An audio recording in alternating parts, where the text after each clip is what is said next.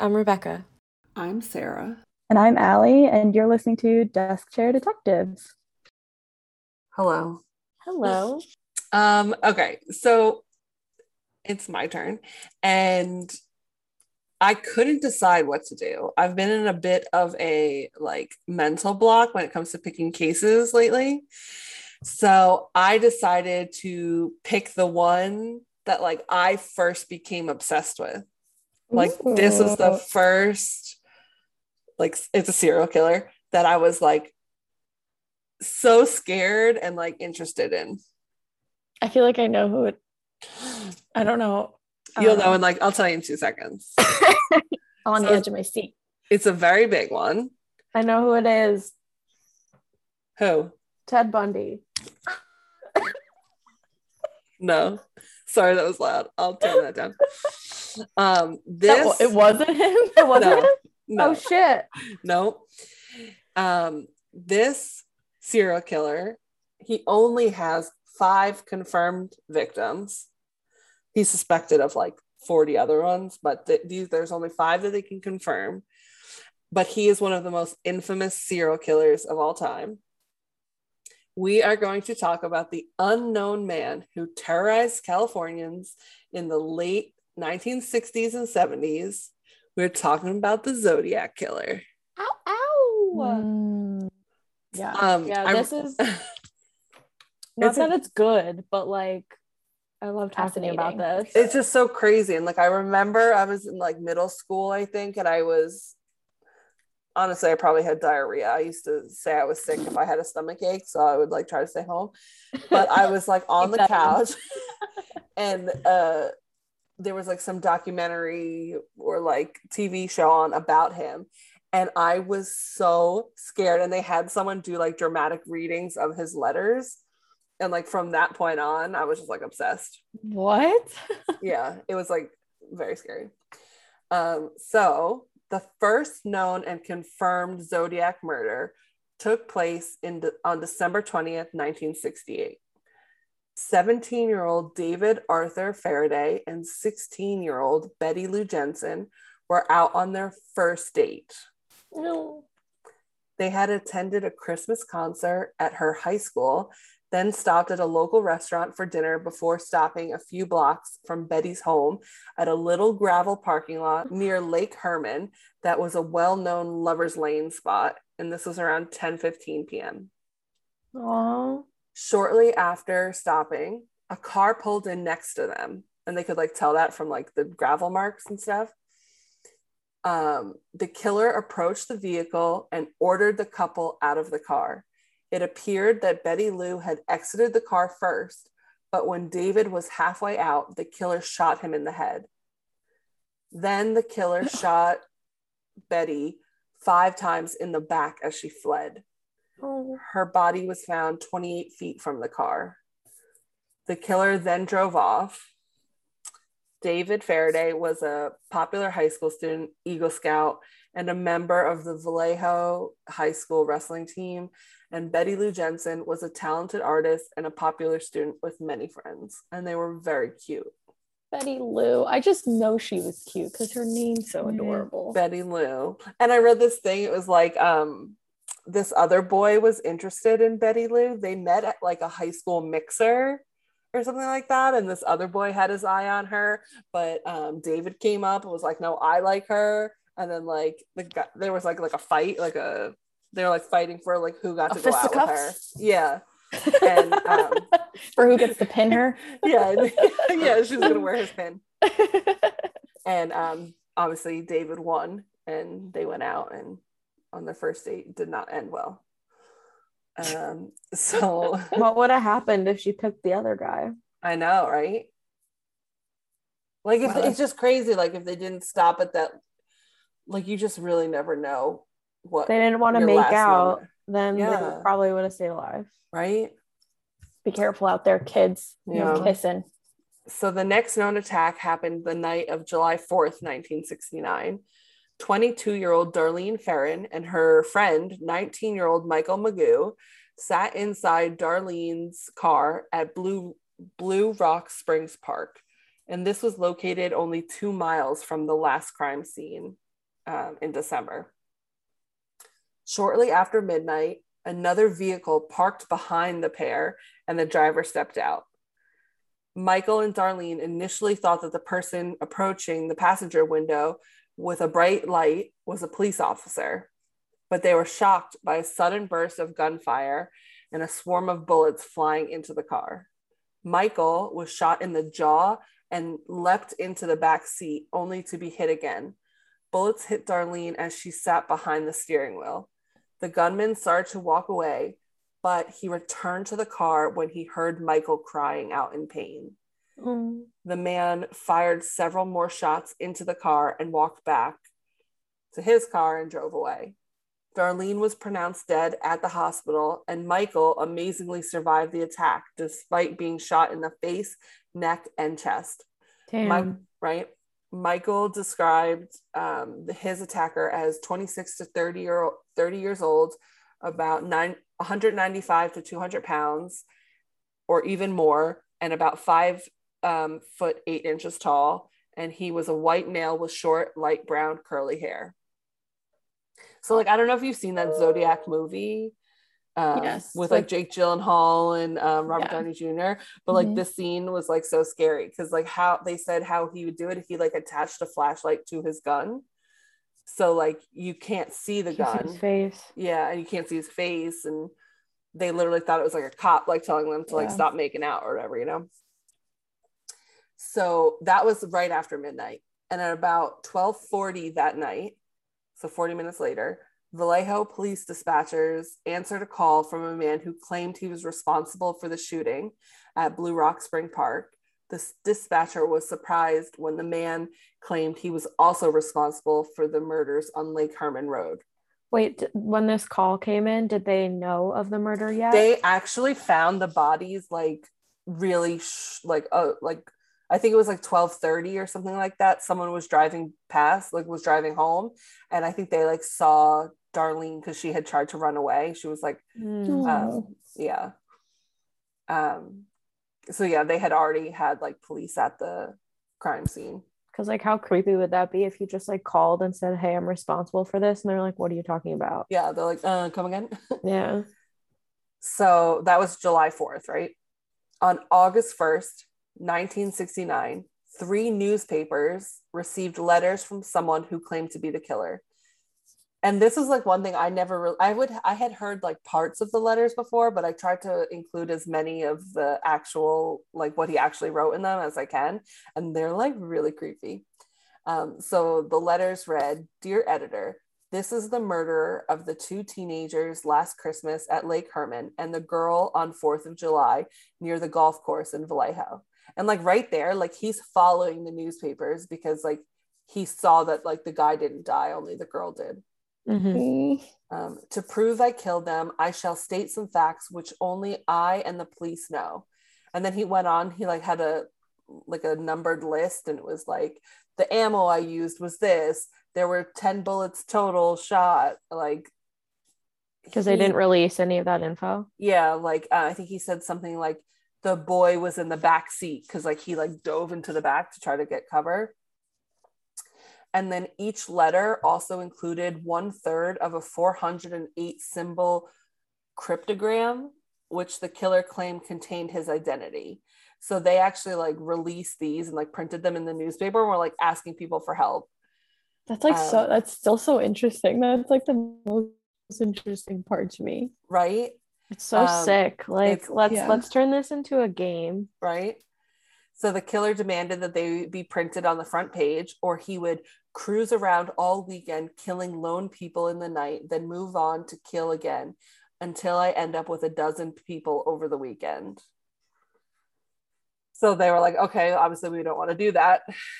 Mm. Um, so that was August 1st. On August 7th, another letter was received um, by at the San Francisco Examiner with the salutation, "Dear editor, this is the Zodiac speaking." So that kind of became like his like catchphrase for all the letters. Um, and this was the first time he had used this name for identification. And I think it's weird because something else I find interesting. about this case is like like the hill hillside strangler right like the news gave them um their their name. right? Like but the like, night stalker. yeah he named himself. Which is disgusting. Why are right? we letting serial killers name themselves? I know also why are we and why are we giving serial killers like cool names? Yeah like it sounds yeah. fancy we need to give them like give them bad names. Smelly butt serial yeah. killer. Stupid like, voodoo head. Yeah. yeah, like like the Night Stalker. Everyone said his breath was so disgusting. How come he wasn't the stinky breath killer? You know, yeah. his teeth are rotting out of his head. Nobody wants to be the stinky breath killer, but like the Night Stalker, like sounds that's cool, cool, right? Idiots. so this letter was a response to this like chief of police request um that he wanted more info to like prove that he that the person writing the letters had actually killed David, Betty, and Darlene. Um, so in this second letter, the Zodiac included details about the murder that had not been released to the public, um, as well as a message to the police that when they cracked the code from the previous letter, they will have me. So now it was like the pressure was really on to um, solve these uh, riddles or cryptograms, whatever they call them. So a day later, Donald and Betty Harden of Salinas, California, they're like this married couple.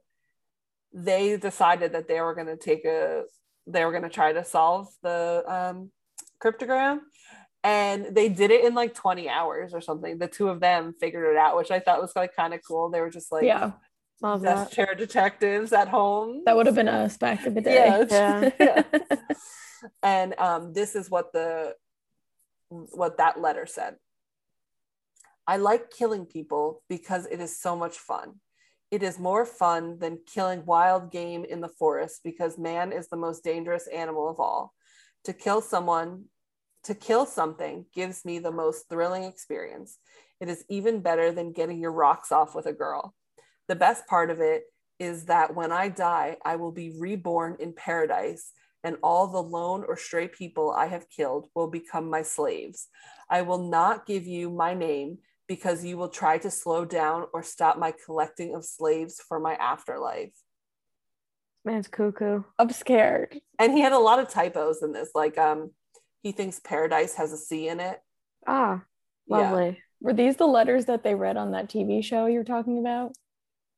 Um they had it was like this is the zodiac speaking or like they had all that. because that if i ever heard that late at night when i was little i would be terrified. Yeah. Like i always knew the zodiac killer was like obviously wackadoo but like i didn't know it was like collecting yeah. slaves for the afterlife wackadoo uh, yeah you know? i don't think i ever remember hearing that. Yeah. So in the movie in the zodiac the movie with jake gyllenhaal this next murder was the one that really like haunted my nightmares I feel uh, like I know what I feel like I remember this one. It's terrible. Yeah. It's terrible. So the next murders occurred on September 27th, 1969, and two college students, Bryan Hartnell and Cecelia Shepard, which is like the best name ever, were picnicking at Lake Berryessa. And a white man, believed to be about 5'11 and around 170 pounds, approached them wearing a black executioner's type hood with clip on sunglasses over the eye holes and this like bib like device over his chest that he had painted a white circle cross symbol on it. He approached them with a gun. Um, and the hooded man said that he had just escaped um, from jail. He had just escaped from jail where he had killed a guard, stole their car, and was explaining to them that he now needed to take their car and money to travel to Mexico because the vehicle that he stole was too hot. So mm. then this man There's a lot to unpack there. Yeah. So like in the in the movie. In the movie it's horrifying. It's horrifying. And I did read an article where they said like that movie is like 35% accurate. Uh, yeah. So like whatever.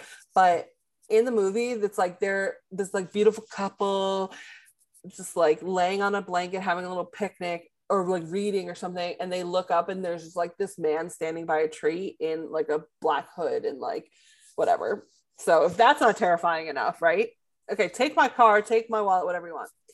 The killer then takes out pre-cut lengths of plastic clothesline and told Cecelia to tie Bryan up before he tied her up.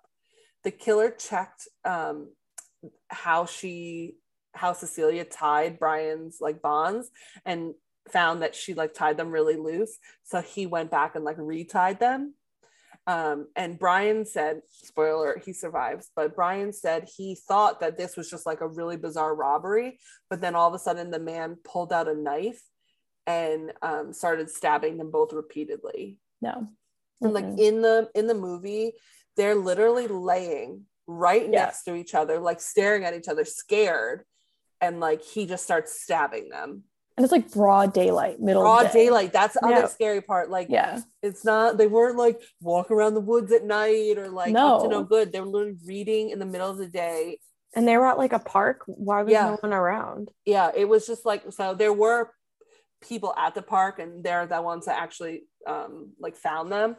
Um, so he starts stabbing them, and Bryan was stabbed six times, and Cecelia was stabbed over ten times in the process. The killer then hiked 500 yards back up to the road where um, the two had parked. And he drew the same cross circle symbol on Bryan's car door with like a black sharpie and wrote Vallejo 12 20 68 7 4 69 September 27 69 630 so that was that day he wrote the date and time by knife Oh so God! Listed out all the murders that he was claiming. Yeah. So Damn, he no. claims this was around 6:30, I guess, right? So at 7:40 p.m., the killer then calls the Napa County Sheriff's Office from a tele payphone to report this latest crime. And the caller stated to the operator that he wished to report a murder, no, a double murder, before stating that he had been the perpetrator of the crime. The phone was found still off the hook minutes later um, at the Napa car wash um, that was like right down the street from the sheriff's office. Oh my like, God, so close. right? Um, and detectives were able to lift a wet palm print from the telephone, but they were never able to match it to a sus- suspect. Convenient. So, after hearing um, victims scream for help, a man and his son who were fishing in a nearby cove um, at this park, um, they came up and they like saw this gruesome scene and they called for help. And Cecelia was still conscious when police arrived, and she was able to provide a detailed description of the attacker. Mm. Um, and Bryan and Cecelia were taken to the Queen of the Valley Hospital in Napa. Um, and Cecelia went into a coma during the transport and never regained consciousness. Oh. She died two days later, but Bryan survived the uh, attack and was able to recount his tale. Damn. Right? That whole scene was like, because like we talk about this stuff and we like hear about this stuff, but seeing it in a movie is just like, it really makes it so much more real is like seeing it unfold yeah. on your screen and like I can't imagine like like that being me with my significant other. No. And like, I'm pretty sure they did that thing in movies that I hate when it's like silent. I think you're right because it right? made it so much scarier. Right? It's just yeah. like, oh, so eerie. Um, okay. So two weeks later now, October 11th, 1969, a white male passenger enters a cab that was being driven by Paul Stine. Um, at the intersection of Mason and Geary Streets in San Francisco. Okay. And he had asked to be driven to this like fancy neighborhood, I guess in San Francisco. Um, and so the guy starts driving, right? And they stop and they said it was, um, I guess they have to like call in back then. They would like call in saying where they were going if you were a taxi driver. Um, and they found it odd that like they knew the neighborhood that he was going to, but they ended up parking like past it. Like they drove past it for some reason. Hmm. Um, that was just like a weird little detail. But then the passenger shot Paul Stine once in the head with a nine millimeter oh handgun. Yeah. He took his wallet, car keys, and tore a section of his bloodstained shirt off of him. Um, this whole thing was witnessed by three teenagers who were across the street at the time. Yeah, they, again, broad daylight. yeah. Well, this was this was at night. Oh, I was. This was at night. So it was like nine. It says they called the police at 9 50, 5 p.m. They okay. like were literally, I think they were like in their house and like saw a car pull up and like looked out the window. Damn. And so they like called the police um as the crime like before the guy even left. Like they were already on the phone with the police. Um they said that they observed the man wiping down the cab before walking away. And Whoa. this is the part where like it's so frustrating because two blocks from where the attack happened, there were these two patrol officers, Don Fouke and Eric Zelms, and they were responding to the call. And as they're like driving over there, they see this white man walking on the sidewalk. And then he like saw the cops and kind of like went up a stairway to this house and um, they said that they just re- they they didn't even think anything of it. They just remember seeing that there was this like guy walking down the street. They like took oh a mental God. note. Um, they said that this guy that they saw was about 35 to 40 years old, 5'10 with a crew cut. Um, and he, sorry, five, I lost my place. He was 5'10 with a crew cut. Um, and i think the reason they didn't like stop him well there's two reasons the teenagers had described him as being younger like 25 to 30 but like when the cops saw this guy walking they're like he was definitely older than that um, and somehow the radio dispatcher told them to look for a black suspect when the teenagers certainly said that he was white what? so like they literally saw and it'll come out later i'll get to it but like they literally saw him. Yeah, what? He walked right past their car and they just so frustrating. Right? Like this even more frustrating that the operator told them to look for a black man. Right. Like, what are you doing? Yep. So this was um the last official official confirmed murder of the Zodiac killer. The Stine murder was initially believed to be a routine robbery that had escalated to a homicide. But on October 13th, the San Francisco Chronicle received a letter from the Zodiac that claimed the credit for killing of this man and contained a torn section of the bloody shirt to prove this. The mm. three teen witnesses worked with a police artist to prepare a composite sketch of the killer and i believe that's the one that you see when you like um, google, yeah. google the zodiac killer. Um, a few days later this police artist returned working with the witness witnesses to pre- to prepare a second composite sketch. And um, they printed this and because of this police sketch over the years they had about 2500 suspects reported wow. based on this police sketch. Three days after Paul was murdered, the San Francisco Chronicle received another letter from the Zodiac, which included a piece of Paul's bloody shirt to prove he was the killer.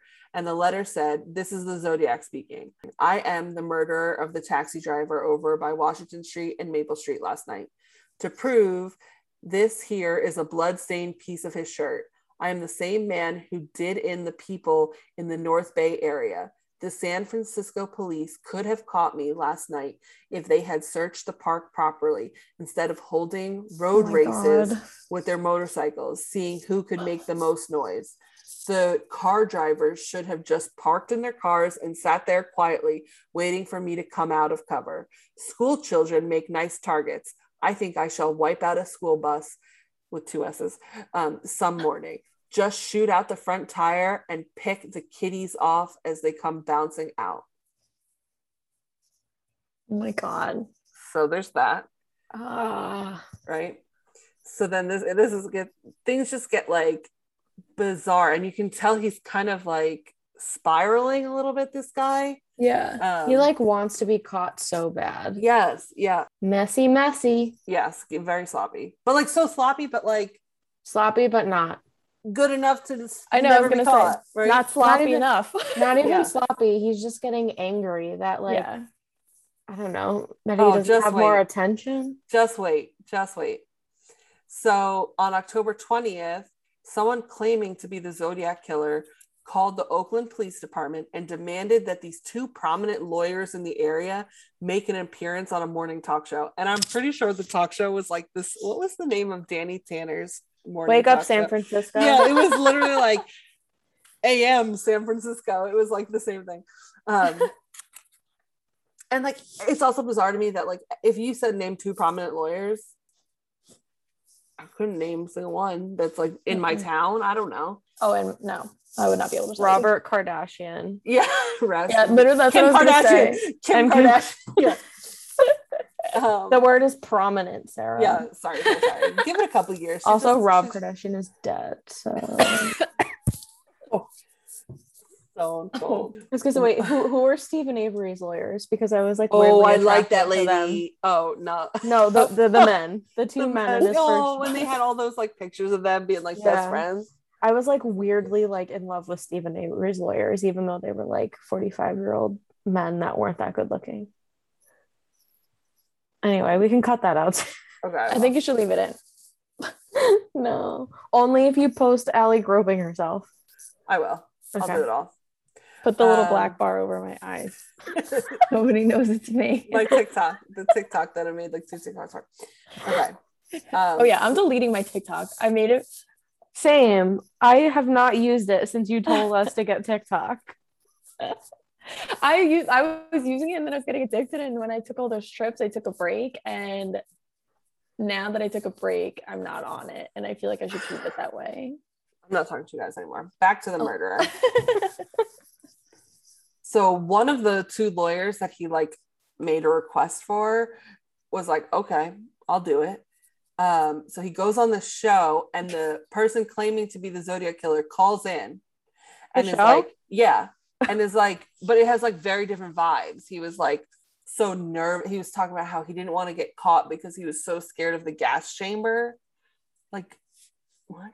Um, mm but turns out they traced this call and it was traced back to be a patient at a mental hospital. Oh, so well, he, it was tracks. just like, yeah. And throughout, there was like a lot of people who would be like, I am the Zodiac Killer. And like a lot of like deathbed confessions have come out over the years, and none of them ever like. I bet that really pissed the real Zodiac Killer off. That right. People were taking credit for his shit. Right. So funny you say that. because on November 8th, the Zodiac mailed a card with another cryptogram consisting of 340 characters.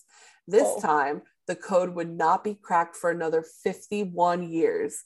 It wasn't until December 5th, 2020, that oh, I read about this in the news. Yes, yes, yes. It was finally deciphered by an international team of private citizens including an American software engineer, an Australian mathematician, and a Belgian programmer. The letter said, I hope you are having lots of fun trying to catch me. That wasn't me on the TV show, which brings up a point about me. I am not afraid of the gas chamber because it will send me to paradise, spelled with a C, all the sooner because I now have enough slaves to work for me where everyone else has nothing when they reach paradise. So they are afraid of death. I'm not afraid because I know that my new life will be an easy one in paradise of death. I I love that like he's interesting and maybe calculated enough to come up with something like that won't get solved for 50 years but spells paradise with a C. Yes, mm, that was like so it's so bizarre. Like he's definitely like smart but also stupid. It's I guess so even be smart and not educated. Yeah. Right. I don't know, but like he's very like meticulous and kind of buttoned up. Like he he put together like a crypto note. You know what I mean? Like I have like, a theory that just came to me because of what you said. What? What if you take every word he misspelled and scramble them together and it's his name? Sorry, you need to do it when we get off the call. yeah. Just got some I'm gonna solve the zodiac. Yes. Someone needs to solve it. You're telling me that nobody did that ancestry DNA or anything and no one came up well, wait, my child. Sorry, sorry. I didn't mean to ruin that. um, so when they so this like team of international decoders, whatever they call them, um, they like submitted this to the FBI and they verified that like this was like an actual letter from him and all that stuff, whatever. So but they also said, yeah, great job, you decoded it, but it doesn't give us any clues. but it's just funny to me too. Like he was clearly he was so mad that someone called to pretend right. to be him. And so, what it was like, like 40 years later? 51 years, years later, they finally figured it out. Like is that the last note? No. Or was there more after that? There was that, more That was just that. one they didn't solve. Okay. Yeah. Um, so that was November 8th. November 9th, the Zodiac mailed a seven page letter stating that two policemen stopped him and actually spoke to him three minutes after he shot Paul Stine. Shut up. Experts, ex, ex, excerpts from the letter were published in the Chronicle on November 12th, including the Zodiac's claim that same day, Officer Don Fouke Ooh. had wrote a memo explaining what had happened the night of Stine's murder. Um, so remember, he had said, remember they made like the note that they had seen a white man. Mm-hmm. So on December 20th, 1969, exactly one year after the uh, murders of David Faraday and Betty Lou Jensen, the Zodiac mailed a letter to that lawyer who had gone on TV um, that included another swatch of Paul's shirt. How much shirt did he take? I know. Like, I did know, he just enough. rip it off his body? Yeah, I think he took like they said they called it like the tail of the shirt. I think it was like a button down. So like oh. I think like the part that gets like tucked into your pants. Oh. Um, and he was asking that lawyer to help him. like, no, buddy, come come clean. That's the help. Yeah. Right. Um, the Zodiac continued to write letters and send greeting cards for the remainder of the of 1970. Uh, in a letter postmarked on April 20th, 1970, he wrote on a greeting card, "My name is blank," like a blank line, followed by a 13 character cipher that still has yet to be solved to this day. So he left 13 lines. Stop. Yeah. Is it first name, last name, first name, middle name, last name? Who knows? Probably three names. um, so from here on out, the letters continue to get more and more bizarre. He writes a letter saying he had nothing to do with a bombing that took place um, that took a police officer's life at Golden Gate Park, but said there is more glory to killing a cop than a kid because a cop can shoot back. He sent a greeting card in April saying that it would be nice to see people wearing zodiac buttons. Okay. Yeah, no. we get on that. Yeah, I'll get on that. And then in June, he wrote another layer, letter saying he was upset that he didn't see anyone wearing zodiac buttons. And oh. he also took credit for a few more murders, but they were never able to officially confirm his connection. Um, he wrote later that he has a little list of the ways he planned to torture his slaves in paradise. That's so creepy. I don't think uh, I would put slaves in paradise in the same sentence. No. Yeah. No. Um, oh. Do you want to give her food really quick? No, because then she'll be chomping. I'm almost done. I have like only a little bit left. Mm-hmm. Um, so on October 27th, 1970, there's this Chronicle reporter named Paul Avery, who that was the Robert Downey Jr. character in the movie. Yes. Um, and he had been covering this case like the whole time it was happening. He received a Halloween card signed no. with the letter Z and the Zodiac's like cross symbol. And it written inside the card, it said, Peekaboo, you are doomed. Absolutely and not. No. They took this like super seriously and like gave him like police protection and all that kind of stuff. Um, but then three years of silence went by before the Chronicle received another letter postmarked on January 29th, 1974, praising The Exorcist as the best satirical comedy that I have ever seen. Like, now he's giving movie mm. reviews. Like, no one cares, bro. And The Exorcist is definitely satire. Like, does he have friends? He considers uh, these cops his friends at this point because he's right? known them so long. Yeah, like sending just, Halloween cards.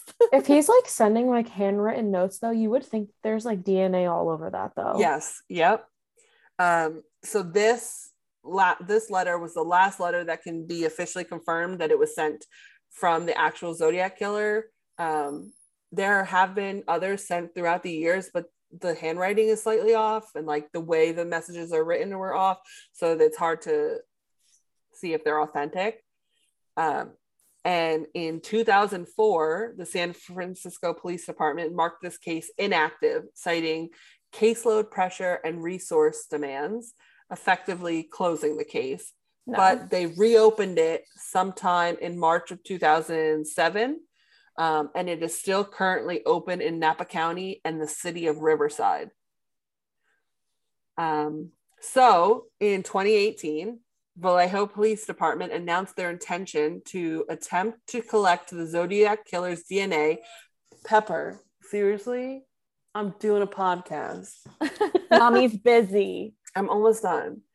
Um, so they're gonna try. They're gonna try to take the DNA from the back of the stamps used during the correspondence, because like back then, like you had to lick the stamps to put them on. Yeah, that's like that's what I was thinking. As soon as you said like letter and DNA, like the the licking, right? Even even the back of the letter, like to close it. Yeah. So this is obviously inspired by the way they caught the Golden State Killer. Um, they're going to test it in like the DNA data matches.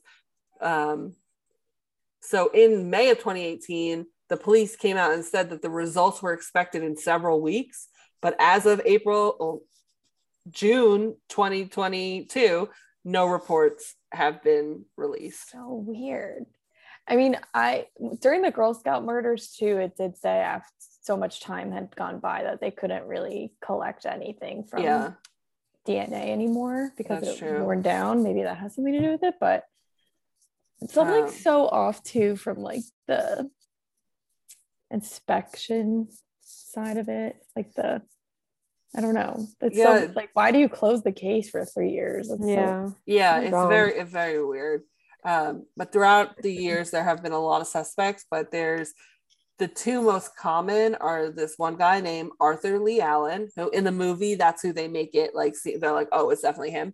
And then this guy named Gary Francis Poste.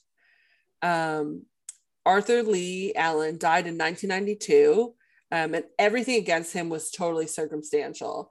He had been interviewed by from by police from very early days of the Zodiac investigation, and he, they had over 20 they had several search warrants over 20 years. So they were looking into this guy for over 20 years.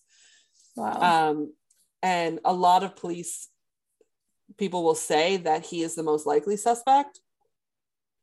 Um, but in 2010, this like I guess the person in charge of investigating this stuff now said that evidence, all evidence against Allen ultimately turned out to be negative. Shocking. Yeah. So, oh, I'm sorry. This is yeah. This is the detective who was played by Mark Ruffalo in the movie. He said, "I do that. like Mark Ruffalo." Yeah. Mm. Um, and Mark Ruffalo actually said, like, I guess this guy has passed away. The um, his name's Dave Toschi. Um, but I guess Mark Ruffalo got to interview him before like playing oh, him. Yeah. And he this is a quote from Mark Ruffalo um, of what this guy said to him. He said, if you get into who these cops are, you realize how they have to take their hunches, their personal beliefs out of it. Dave told Dave said to me, as soon as that guy walked in the door, I knew it was him. Oh, Pepper. That's like the Poor perfect baby. puppy cry. Right? She, he said oh. he was oh. sure he had him, but never had a solid piece of evidence. So he had to keep investigating every other lead. That's like um, interesting to me. Like I want I wonder just how much effort they put in to other to people others, if they yeah. like yeah. track literally had this guy for years. Yeah, or like, if they just got like hyper focused on him yeah. and um wouldn't be the first time. Right. No. Allen was interviewed by um, a detective in Vallejo Police Department in 1969 um, because he had been reported to be seen in the vicinity of the Lake Berryessa which was the um, the stabbing uh, attack. Oh, um, yeah. He said that he had been scuba diving uh, at some like lake nearby How on the day of the attack. Yeah, weird. Um, he said that another police department said that like Allen had received um, an other than honorable discharge from the U.S. Navy he had been fired from his job as an elementary school teacher for allegations of sexual misconduct with students. Oof.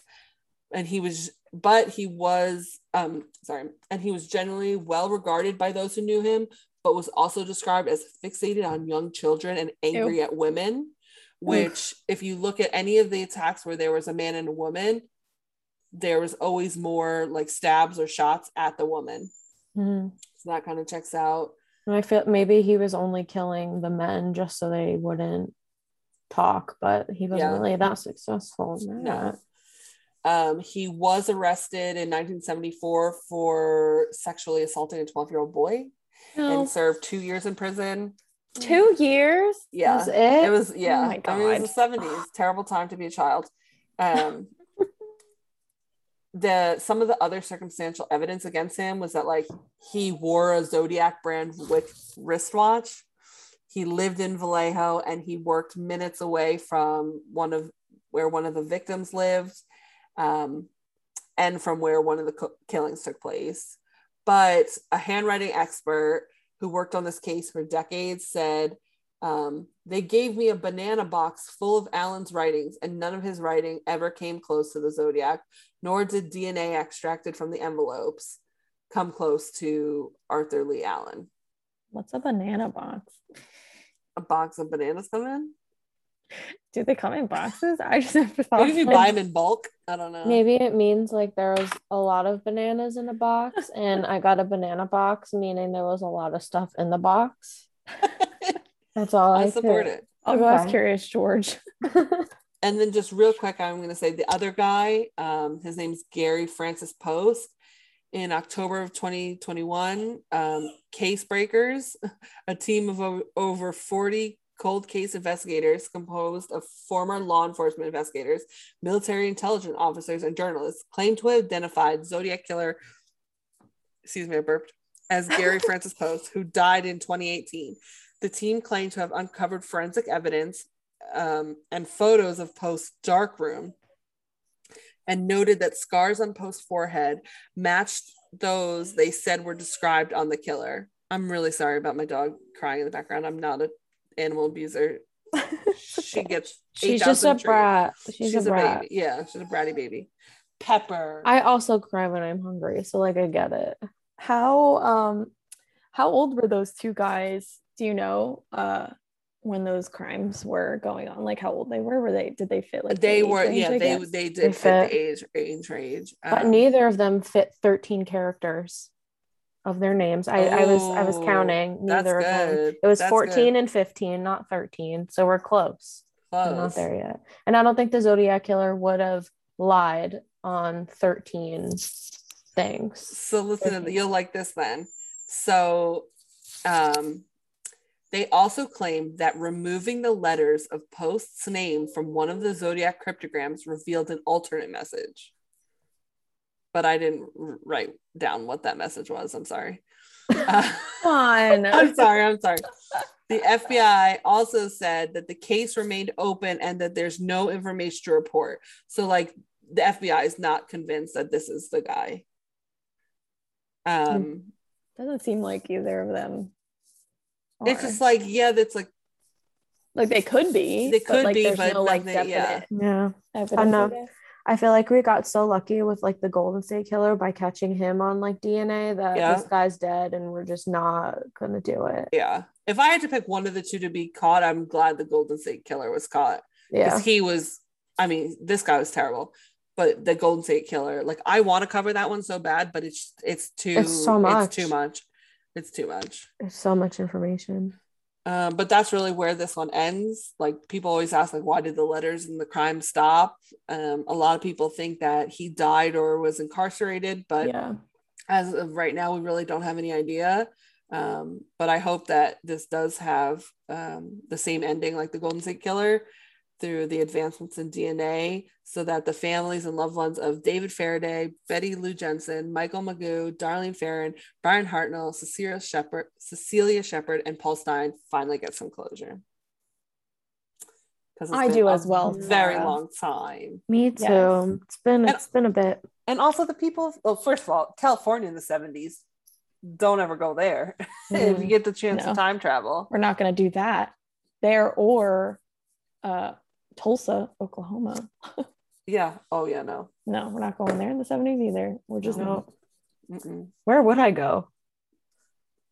I don't know. Alaska. No A deserted island. I'd stay in New Jersey. Mm, what happened in New? Yeah, I'd stay in New Jersey. I think. Mm. What happened? A... No, not in the seventies. I was thinking something else. okay. I, don't want, I don't want to time travel. Yeah. Yeah. I, yeah. I have you ever read that the story about I forget what it's called, but we had to read it in school where the guy time travels and he accidentally steps on a butterfly and ruins the future. Oh, what book was that? I have to I have to look it up, but it that scarred me for life. So if I had the choice, I would not do it. I still think about it. I was so young when we read whatever that was. it's probably a book I fake read. yeah, I never read anything. I just choose not to read. Uh, um, well, that you did very well. That thank you, good. thank you. yeah, good job. That movie was terrifying. Oh, so scary. Yeah, that specific scene like stays with me. Because it was like, it. oh, they were literally like laying inches. Imagine you're with your boyfriend, laying up, like just reading, right? This guy's tying you up. You're three inches away and like stabbing they he stabbed them one at a time so yeah i think he stabbed the girl first Ugh. so like he had to lay there and watch her get stabbed that's what i'm saying like it's not either way like for both of them it wasn't easy you either watch someone and know it's yeah. coming or you get stabbed first like and she had to watch him like because she yeah. was still conscious but that's so scary to like lay there in pain and then also watch your boyfriend get stabbed yeah that's so scary. Awful. That's sad. Well, Rebecca, are you ready? Almost. I'm almost done. I started writing it today because I'm going to be busy next week. So, um, yeah, I have to think of when I'm going to do mine. Write mine. It's gonna be Good luck. It's gonna be rough. Good luck. Bye-bye. Bye. Sources for this episode include wikipedia.com, zodiackiller.com, criminalminds.fandom.com, zodiacciphers.com, zodiackillerfacts.com, history.com, and cnn.com. Desk chair.